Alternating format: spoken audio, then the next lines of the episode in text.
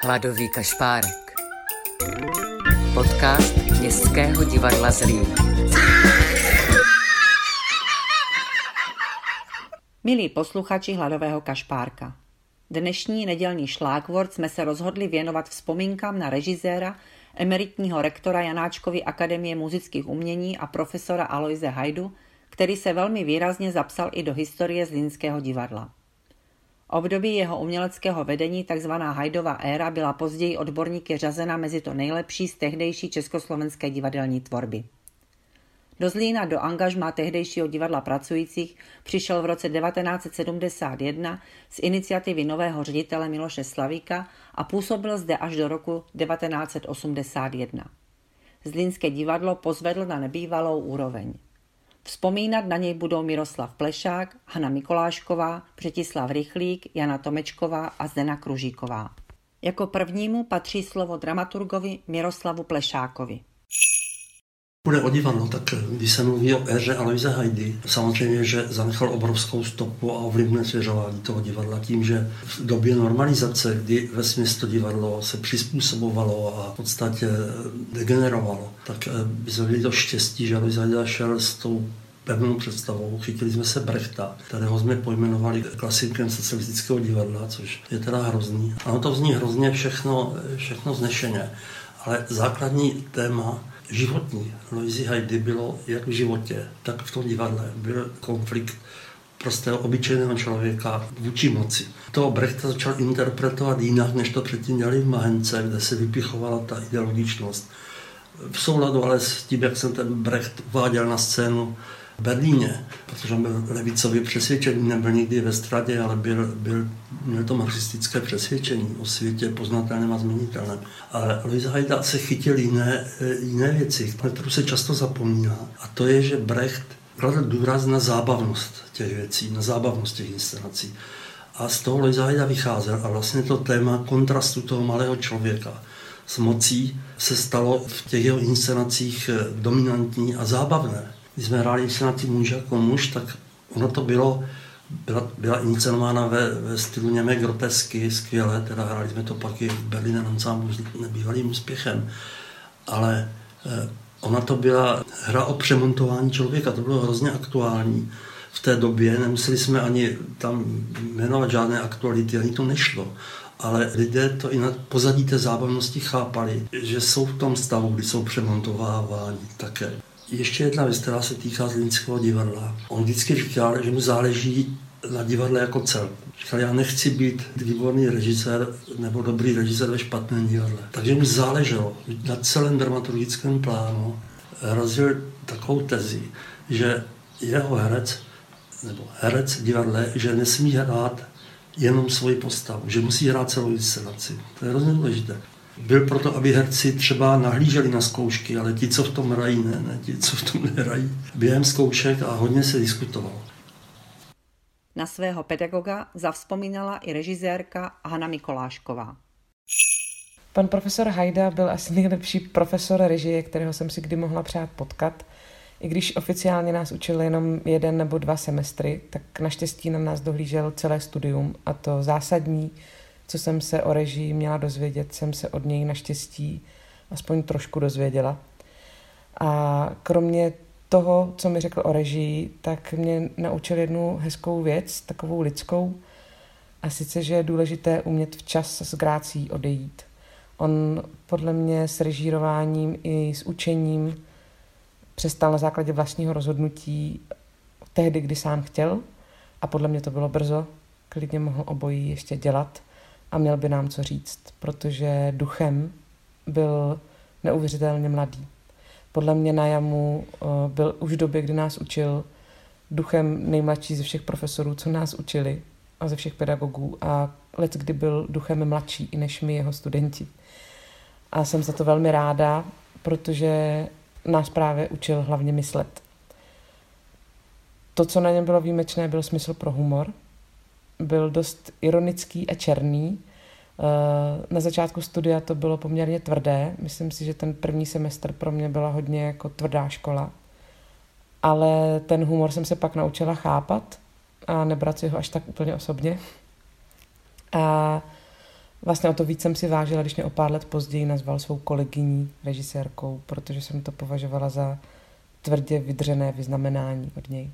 Já jsem měl příležitost spolupracovat s Loizou Hajdou velice dlouho, ale znal jsem ho už dřív, než jsem nastoupil do Zlína a vážím si ho především proto, že byl skvělý člověk. On vyrostl z hrozně nuzných poměrů v rodině, kde byli vedle něho dva bratři starší. Oni se narodili v rozpětí tří let v podstatě a ti bráchové emigrovali po 48. roku. Jeden do USA, druhý do, do Velké Británie. A Liza tady zůstal. Samozřejmě měl kvůli tomu hrozné potíže, ale dokázal to bravurně zvládnout tím, že eliminoval eh, veškeré pokusy státní bezpečnosti a podobně s odkazem na něco, co si, co si vymyslel, na jakousi podmínku, aby mu stranická skupina dala písemný příkaz, že má navázat kontakt s bratry, což on odmítá. On věděl, že mu žádný písemný příkaz nevydají, protože by se tím nějak mohli někdy v budoucnu zkompromitovat.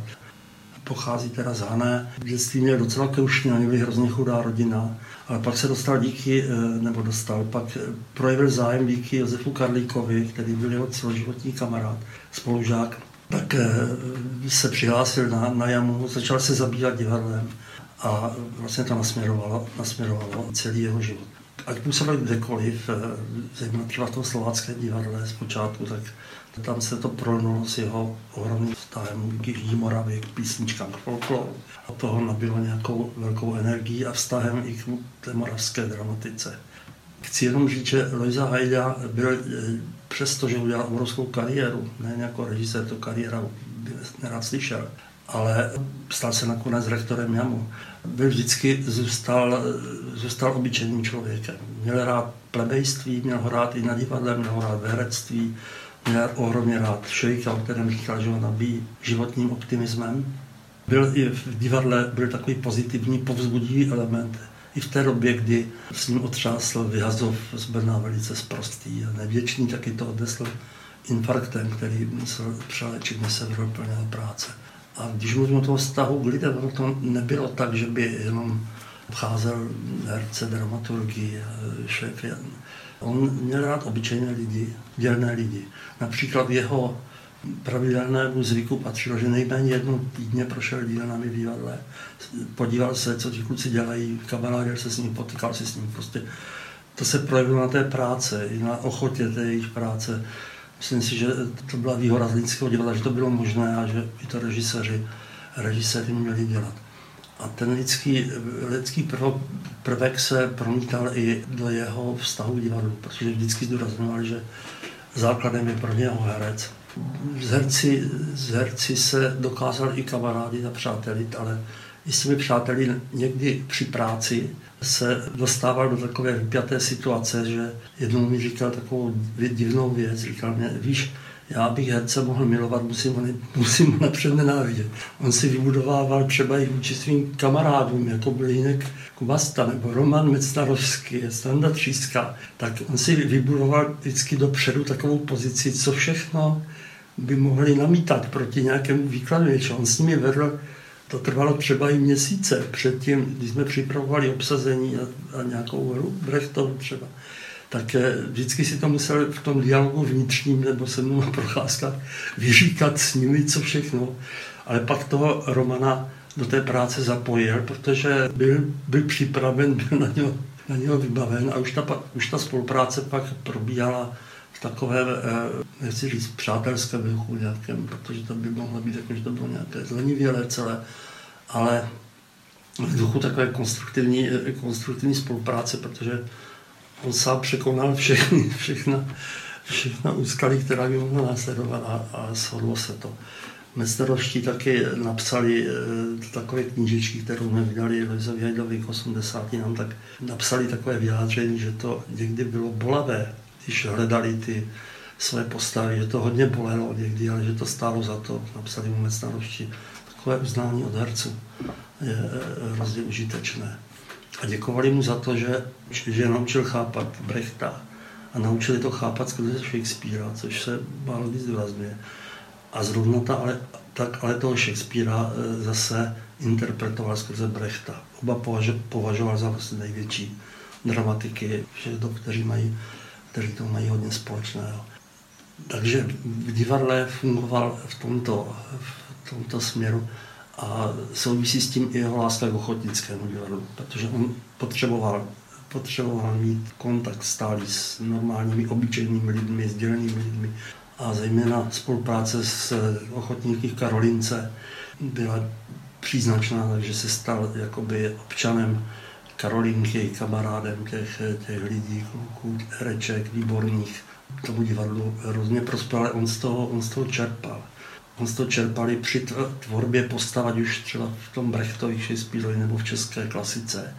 A bral, bral z toho inspiraci. Já si myslím, že to je něco, co možná, já to pozoruju u studentů, možná to vznikla i nějaká studie polská, že, že studenti, kteří, kteří třeba pocházejí z vesnice a najednou se odstanou někde někde zavření ve Varšavě nebo, nebo v, nevím kde, ve Vroclavi a přestávají jezdit na tu vesnici, že nemají ty, nemají ty zdroje lidských osudů normálních. A to vidíme i u našich studentů, když píšou nějaké práce, tak se to nemší všelijakými, eh, všelijakými konstrukcemi a, a výrazy. A teď do toho samozřejmě vliv internetu všechno vstupuje. Takže to v něm, to v něm, bylo, to v něm bylo obsaženo s nějakým smyslem pro poctivost, pro spravedlnost, protože člověk se nemá vyvýšovat. Jako rektor říkal, prosím tě, neříkejte mi, ať mi neříkají spektabilis, já jsem celý život byl praktikabilis. S panem profesorem Hajdou nás spojila společná láska ke Zlínskému divadlu, což jsem se dozvěděla tak, že když mě poprvé oslovil Mirek Plešák, abych šla režírovat do Zlína, a byla jsem ještě studentkou na jamu, tak jsme se potkali s panem profesorem Hajdou před jamu a on mi tenkrát řekl, že to je moc dobře, že jdu režírovat právě tam, protože Zlínské divadlo má divadlo doslova ve zdech. Prostě moc si oblíbil genius loci tohoto speciálního divadelního stánku a já jsem to pak zažila taky. Hned od prvního okamžiku, kdy jsem překročila práh u vrátnice, tak jsem ucítila vůni, kterou jsem v žádném jiném divadle necítila a mám to tak do dneška. Režisér Břetislav Rychlík vzpomíná. Je to zvláštní, já jsem se s Aloisem Hajdou, kterému se říkalo Lolek, ale já jsem mu někdy říkal taky Loizy, seznámil eh, pod šancemi na strážnických slavnostech v noci, eh, kde on režíroval nějaký pořad horňáckého zpěváka, etnografa ale taky bývalého studenta herectví na jamu Dušana Holého. A pili jsme víno od našeho taty a já jsem tak nevinně pronesl něco taky, že bych rád se někdy eh, více přichomítl divadlu. A v zápětí po jakési době jsem se stal kulisákem v tehdejším divadle pracující v Gottwaldově, čili dnešním městském divadle ve Zlíně a tam jsem se chodil tajně dívat na zkoušky Aloise Hajdy. A potom jsem nastoupil do hradiště do divadla a jezdili jsme se dívat zase na jeho režii. A ono to v té době opravdu bylo cosi mimořádného. Podobně jako Hinštovi režie v Uherském hradišti nebo Grossmanovi někde v Chebu a Hradci. A mám takový dojem, že on se v tom Zlíně cítil velmi svobodný. Viděl jsem skvělého líra s Romanem Mecnarovským, výborným Kentem, Zdenkem Hradělákem, viděl jsem s Tondou Navrátilem skvělý eh, kavkazský křídový kruh, ale opravdu mimořádnou inscenaci. Uvědomoval jsem si, že já takový význavač vlastně malých studiových experimentálních divadel se trošku mílím a křivdím těm repertoárovým oblastním divadlům, protože důležité bylo, aby ten člověk, který to divadlo dělá, měl nějaké téma, uměl ho vyslovit a měl k tomu, eh, kromě talentu, taky nějaký svůj osobitý divadelní jazyk a ten Lojza Hajda měl. A potom nás ten osud svedl pod křídla státního divadla v Brně, když on se vrátil do Brna a my jsme byli jako divadlo pod kuratelou státního divadla v Brně a on se začal objevovat na našich představeních. Já jsem chodil do Mahenovi Činory a náhle mi po listopadu 89 vím dokonce velmi přesně, kde při odhalování pamětní desky, při odhalování pamětní desky na domě v Mášově ulici, kde žil básník Mikulášek řekl, že dostal nabídku učit na vzniklé Josefem Kovalčukem založené divadelní fakultě a že by byl rád, kdybych šel s ním učit herce v týmu s Mirkem Plešákem jako dramaturgem a Zdeňkem Dvořákem herce. Tak jsem začal učit a ona to byla spíš taková škola i pro mě. My jsme prakticky po každé hodině se odebrali do nejbližší restaurace, kde Lojze trval na tom, aby ti studenti šli s námi a tam pokračovalo vyprávění nejrůznějších um, historií a historek z českého divadla, protože on spolupracoval s Grossmanem přece a tak dál. Byli s Bořivojem Srbou v Mahenově divadle, prostě sežil tu éru s Ludvíkem Kunderou a všechno to, co jsme jako herci prožívali ve škole při nějakých cvičeních hereckých a takových spíš praktických věcech pokračovalo, ale ne nudnou teoretickou formou u vína, vždycky nějaký, něco se k tomu zakusovalo a pak Mirek Plešák objevil, že v bývalé modlitevně Husitu vznikla hospoda, že tam dělají bramborový guláš, brkůl a dováží tam nějaké víno z, ze Slovácka, tak jsme chodili tam. A tak prostě to jsem bral taky jako obrovskou školu pro sebe samého a musím říct, že on to byl taky, kdo pak, když končil velmi soudně na už mu bylo přes 80 let energie, měl na rozdávání. Když končil na režii, že mě přesvědčil, abych se o to místo, které po něm v ateliéru Josefa Kovalčuka zůstávalo, ucházel. Takže mě znovu uvrtal do učení a nejenom za toto, za mnoha let a prostě přátelství, nejenom ty hodiny u vína, u Brkůlu, jsem mu vděčný, taky jsme jakýsi čas spolu strávili v Lázních Hluačovice a musím říct, že on byl prostě výborný sportovec, že oni hrávali s bratry za slováckou Hanáckou.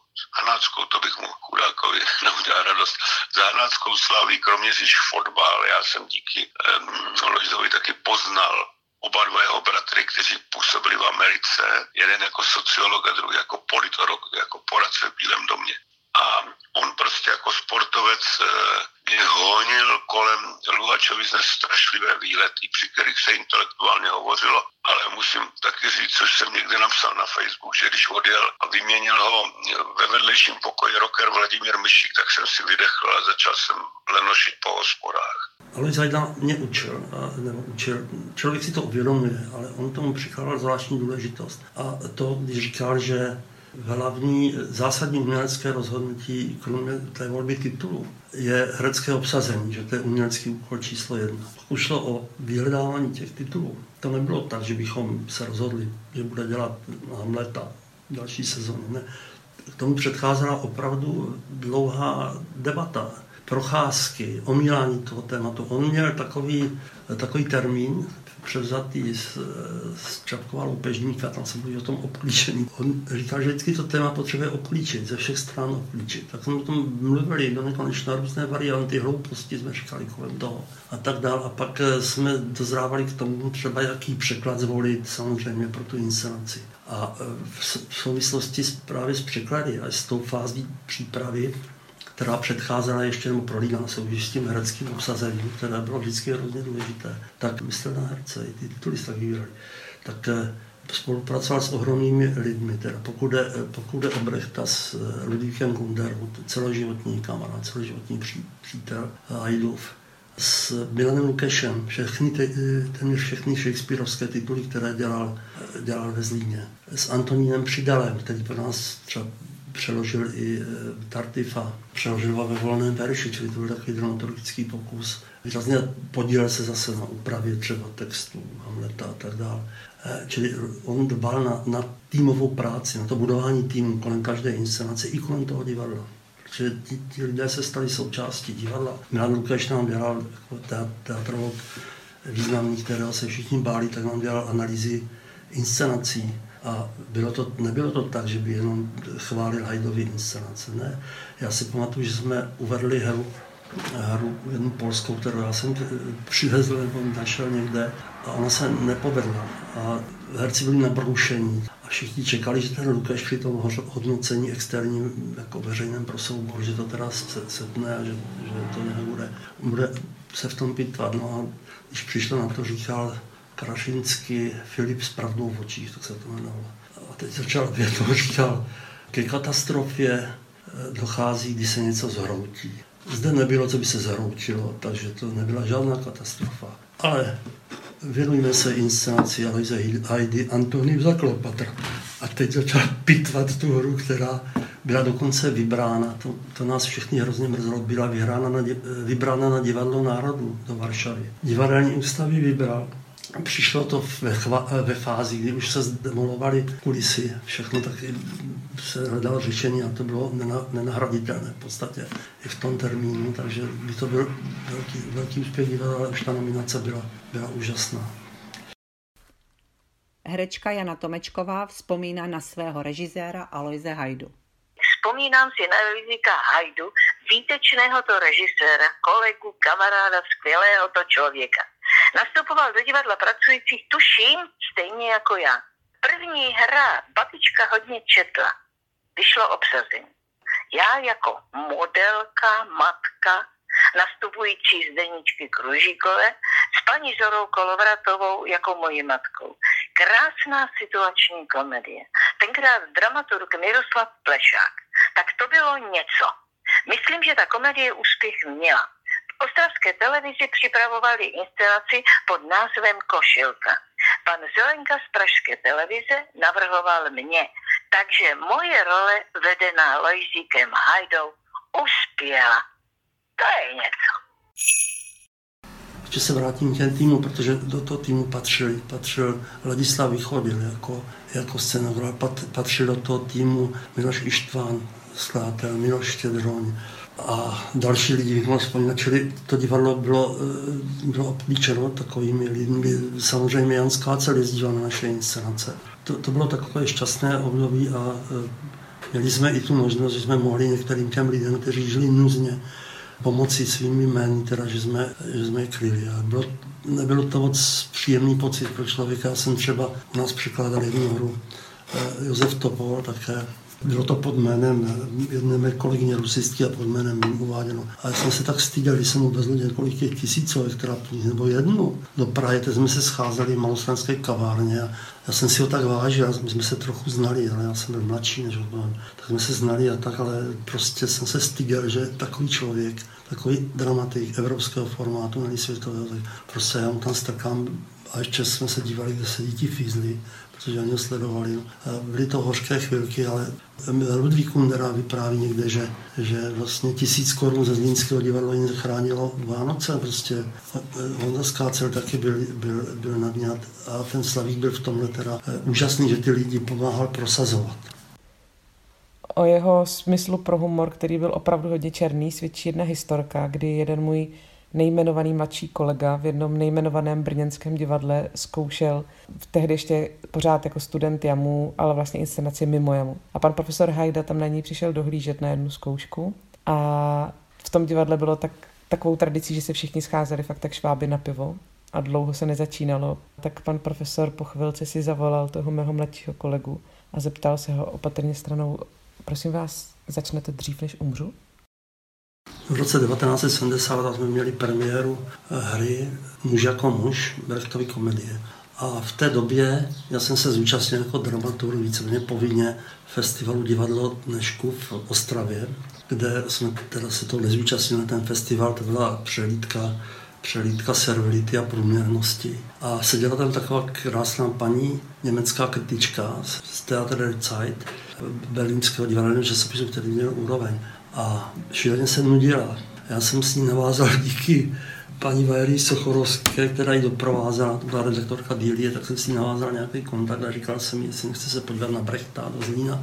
A ta Valerie, kterou jsme spolupracovali, tak jí to hrozně doporučila, je to Zlín je výborné divadlo. Prostě to bylo tak úžasné a toto si cením na tom Slavíkovi. Během hodiny, během hodiny a půl přijelo, přijela volha ředitelská s šoférem, pan zapletal divadle, vy, vyřídil hotel, a ona zhledla to představení, tak byla, byla z toho překvapená především a tam byla utahaná, šla spát druhý ráno, druhé ráno, myslím, zase to auto naše vezlo někam do Brna na, na nějaký spoj.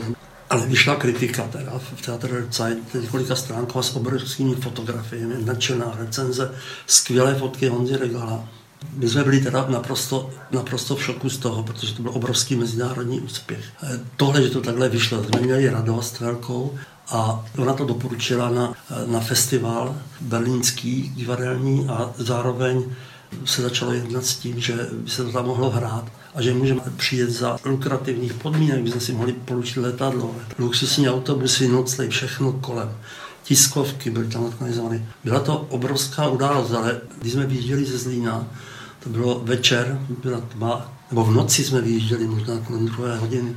A Luisa Hajda mě říkal, velký dnes smysl začíná, to si pamatuju.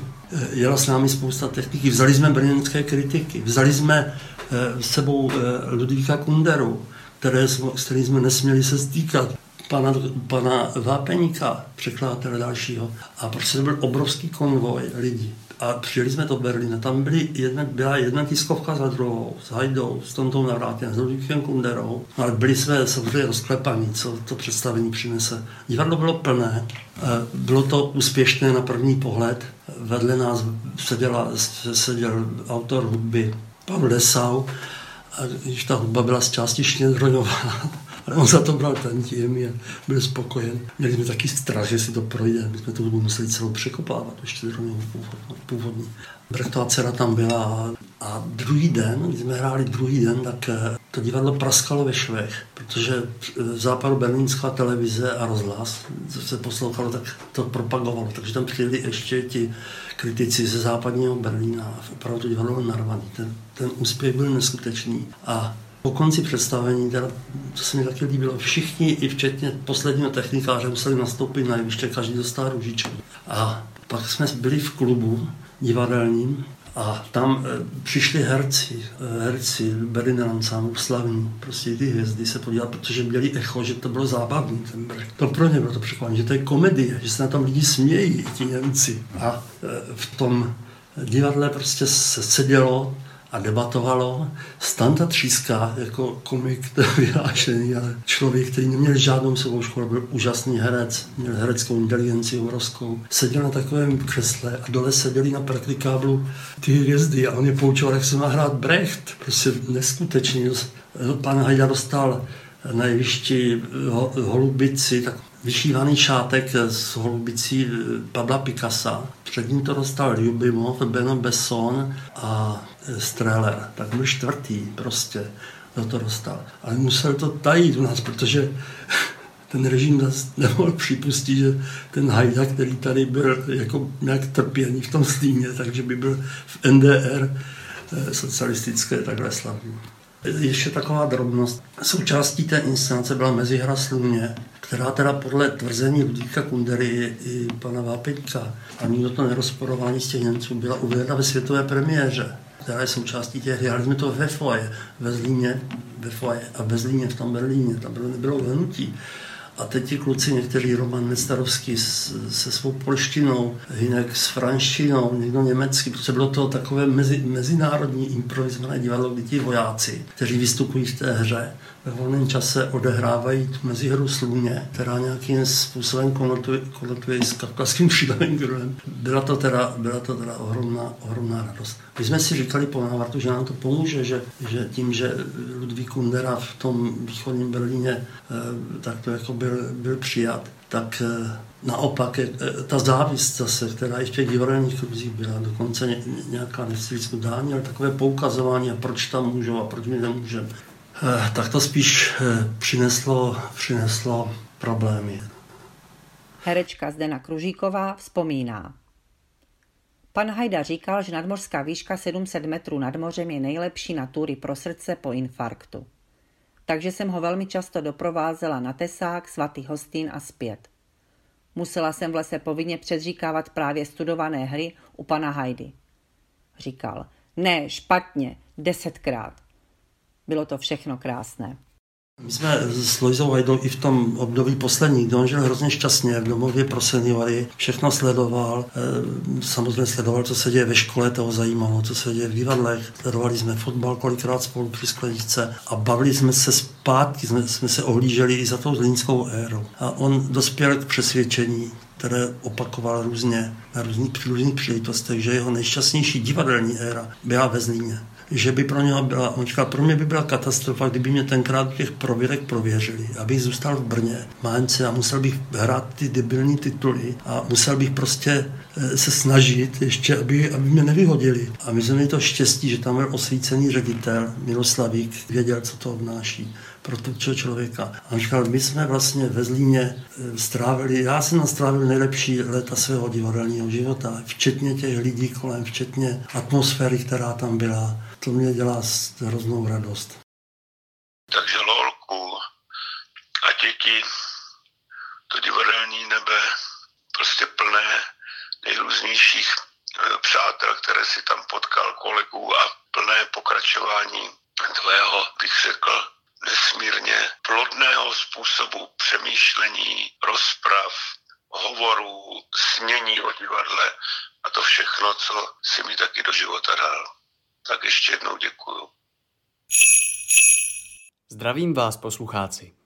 V dnešním hudebním medailonku se zaměříme na projekt Muzika Angelika. Jehož členy jsou tyto sympatické hudebnice.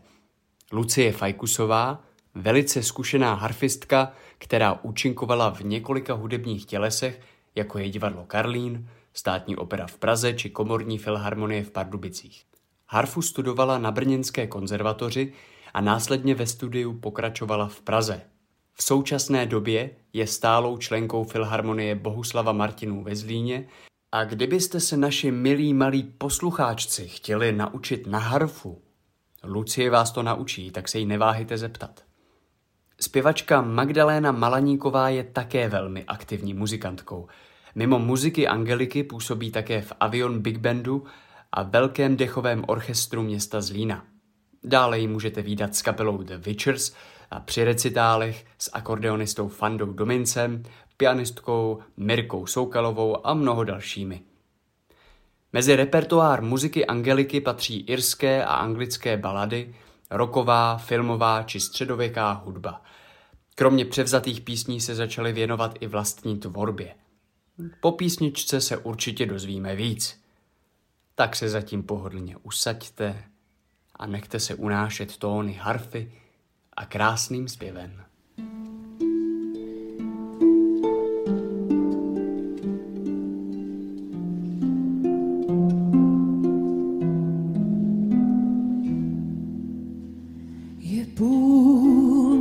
nádherná, spí i lucerna dnes mne opustil ospalou. Tu v hloubi zahrady cítím úklady spíš šalou. Někdo sem kráčí, hrá na ramě, krásně a na mě tíha podivná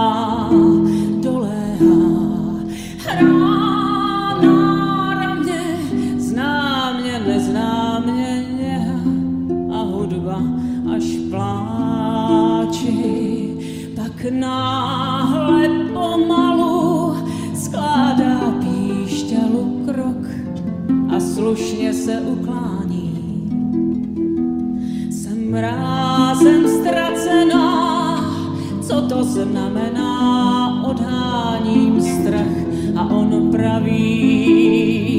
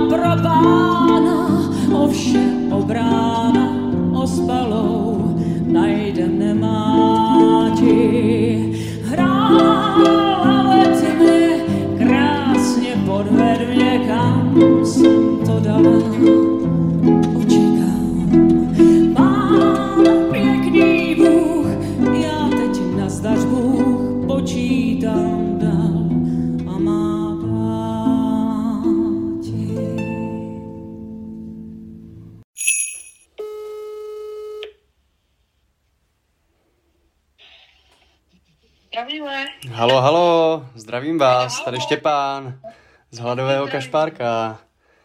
Slyšíme se? Jo, slyším. Jo, vy, vy jste tam obě dvě dokonce, no tak to je super. No tak já volám, abych vás vyspovídal, co je u vás nového, co nového u projektu Muzika Angelika, jak, jak prožíváte dobu, ve které se vlastně nedá moc hrát. Tak eh, pro nás to bylo příznivé v tom, že jsme spoustu vlastně muziky nebo vlastní tvorby vlastně udělali v- během této doby, takže pro nás to bylo fajn a nenudili jsme se ani v tom směru, že eh, jsme byli osloveni na streamovaný koncert pro podporu Zelenáčovy shopy, což je báječný tady zlínský klub, tak eh, to jsme vůbec ani chvilku neváhali a tam bylo výborné i to, že tam s náma byl i Jakub Malovaný, který to vlastně celý, celý průběh toho koncertu moderoval. A kluci vlastně z, ze studia Fjord Event, kteří určitě s námi budou spolupracovat i nadále. Bylo to velice eh, příjemné. No a taky jsme vlastně streamovali pro Živý Zlín na zámku. Mhm. Ano, ano, No, to, to vlastně bylo byl tak jasně. konec první vlny. Jo, jo, vlastně No. ono už to tak letí. Ano, to bylo na nádvoří Zlínského zámku. Tehdy jsme se vlastně modlili, aby vyšlo vůbec počasí, protože samozřejmě nikde v prostorách to být nemohlo, ale eh, naštěstí to všechno klaplo, bylo to velice příjemné. Vlastně znova. A, a to byla první spolupráce. Ano, první spolupráce Ano. ze Studio for Event a určitě něco naplánujeme i dál. Takže eh, spousta, spousta zajímavé muziky a tvorby se eh, udála a co k tomu ještě dodat? No, ještě možná, že jsme udělali takový malý mini koncert na Březůvkách v kapličce, Mhm. který vlastně se točil a Ano, dali jsme ho jen na YouTube. jasně. Adventní koncert Ano, jsme si tak eh, koncert. vlastně udělali pro naše posluchače, protože spousta samozřejmě koncertů v této eh, nepříznivé době se Zrušilo. zrušilo. Jasně, takže posluchači mají možnost se kouknout na YouTube na, va- na záznamy va- vašich ano. koncertů. Tam toho je, tak to je super. Jo, a ještě vlastně, aby jsme nezapomněli, tak ještě Holešov nás oslovil a Ano, to byla ano, ano. úplně úžasná uh, akce. S, jako, vím, že s tím začala někdy v Praze jako uh, Putika a tam byl vlastně koncerty ve výlohách. Takže my jsme byli v jedné z těch výloh, uh, byl to obchůdek Dobroty Dobroty od od Luci. A tam jsme prostě byli v té výloze a lidi prostě postávali tak různě kolem jako na ulici a poslouchali nás a bylo to super. Ano, přenášelo se to ven. Ano, jo, jo, jo. Holešov žil. Holešov byl vlastně v ten den, myslím, že eh, Janička Lochmanová, která byla jednou z těch spolu, eh, spolu, spolupořadatelů, tak říká, že to mělo velké ohlasy a snad ještě něco takového se může uskutečnit. Další hraní ve výloze, jo? No, hraní ve výloze. A jak je to je hrát ve výloze? To, to musí být jako eh, speciální zkušenost, že? Pro nás výborné, protože my jsme měli za zádama voňavé oříšky a čokolády Jo, to jo. a pralinky. Jo. káva nám tam voněla, takže jako, my si to moc Jako užívali. prostředí parádní, ale jako byli jsme z toho takové jako z začátku rozčarované, ale my jsme si říkali, že třeba nikdo ani nedojde a ta ulice normálně byla během chvilky úplně tam jako obložená těma lidma a, a pískali, mávali, jako bylo to, bylo to super. Jako. No to je skvělý, takže a, a během hraní jste si mohli zobnout nějakého oříšku, předpokládám, Ne, ve výloze. tak Dalenka ne, já ne. Ano, ta se zakuckala, ale já jsem si mohla i zopnout. Mě by to asi úplně tu chvíli, jako když se zpívá, tak to asi není úplně nejvhodnější z oříšky. A Lucka zoba i za mě. Jak vás tak poslouchám, tak nemáte o koncerty moc nouzy teda, že těch akcí bylo celkem dost.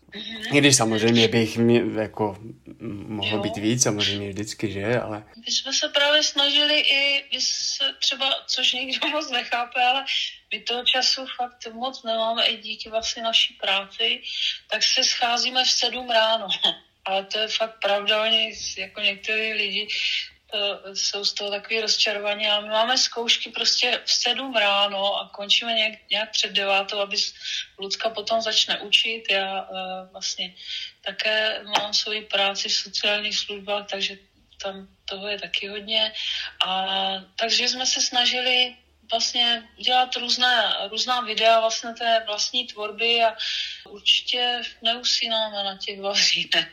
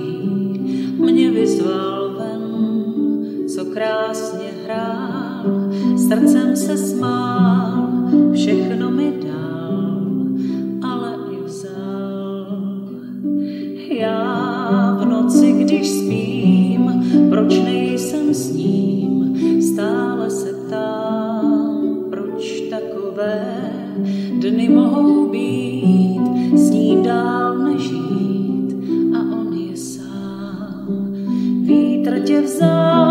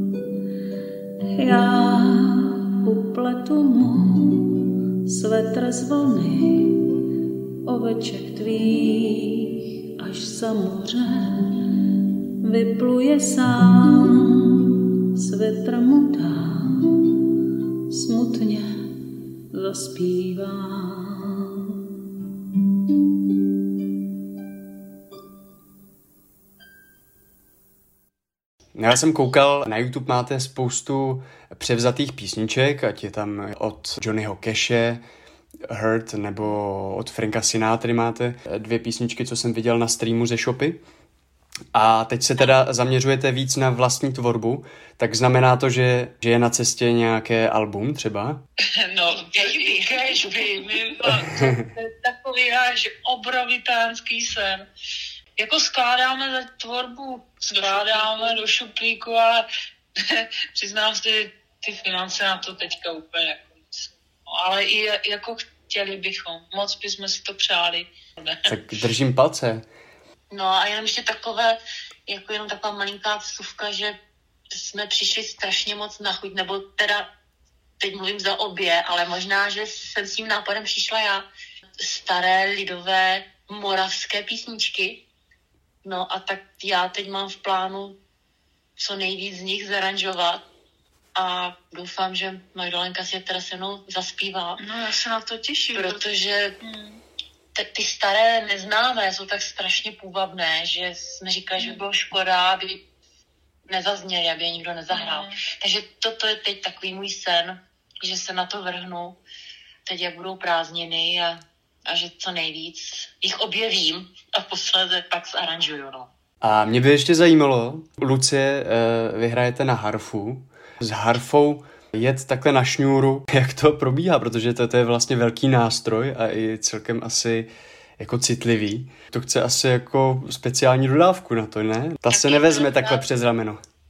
Je pravda, že když se teda uh, kupovalo auto, tak nejdřív se změřila harfa, aby se vlezla do kufru.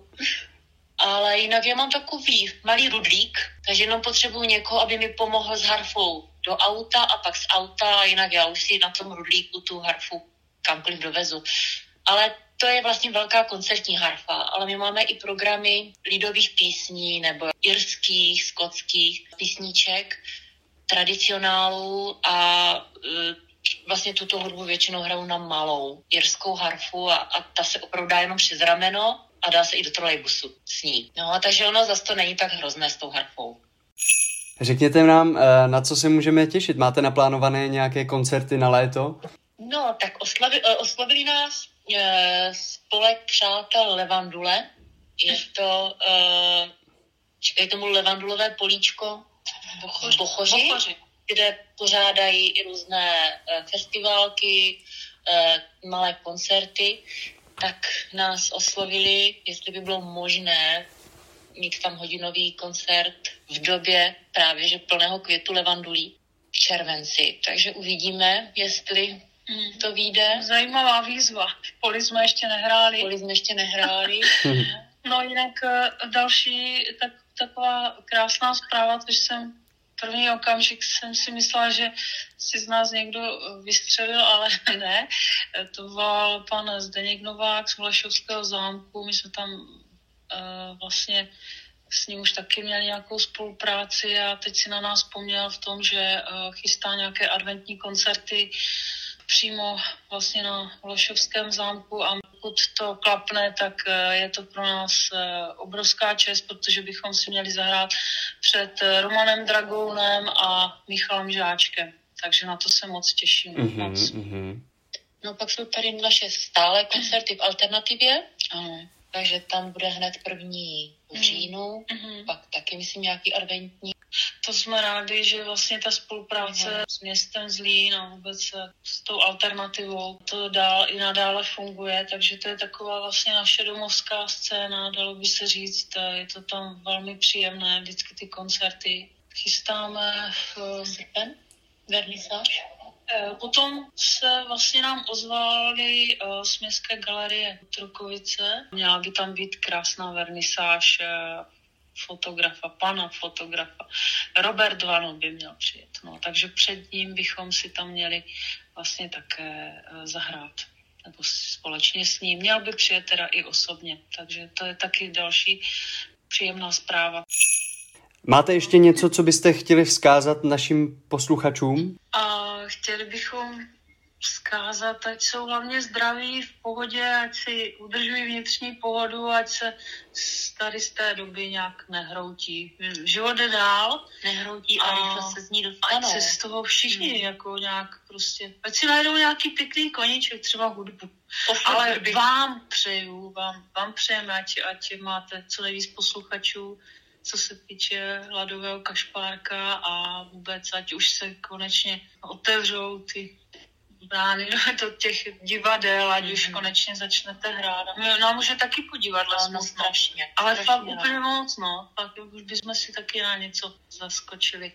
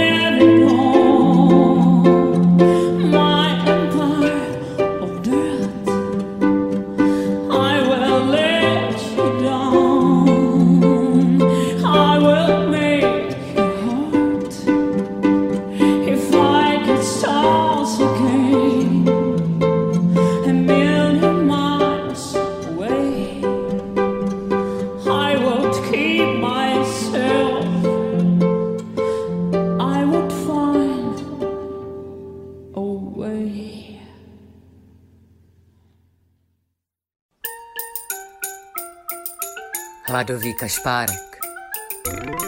Podcast Městského divadla Zlín.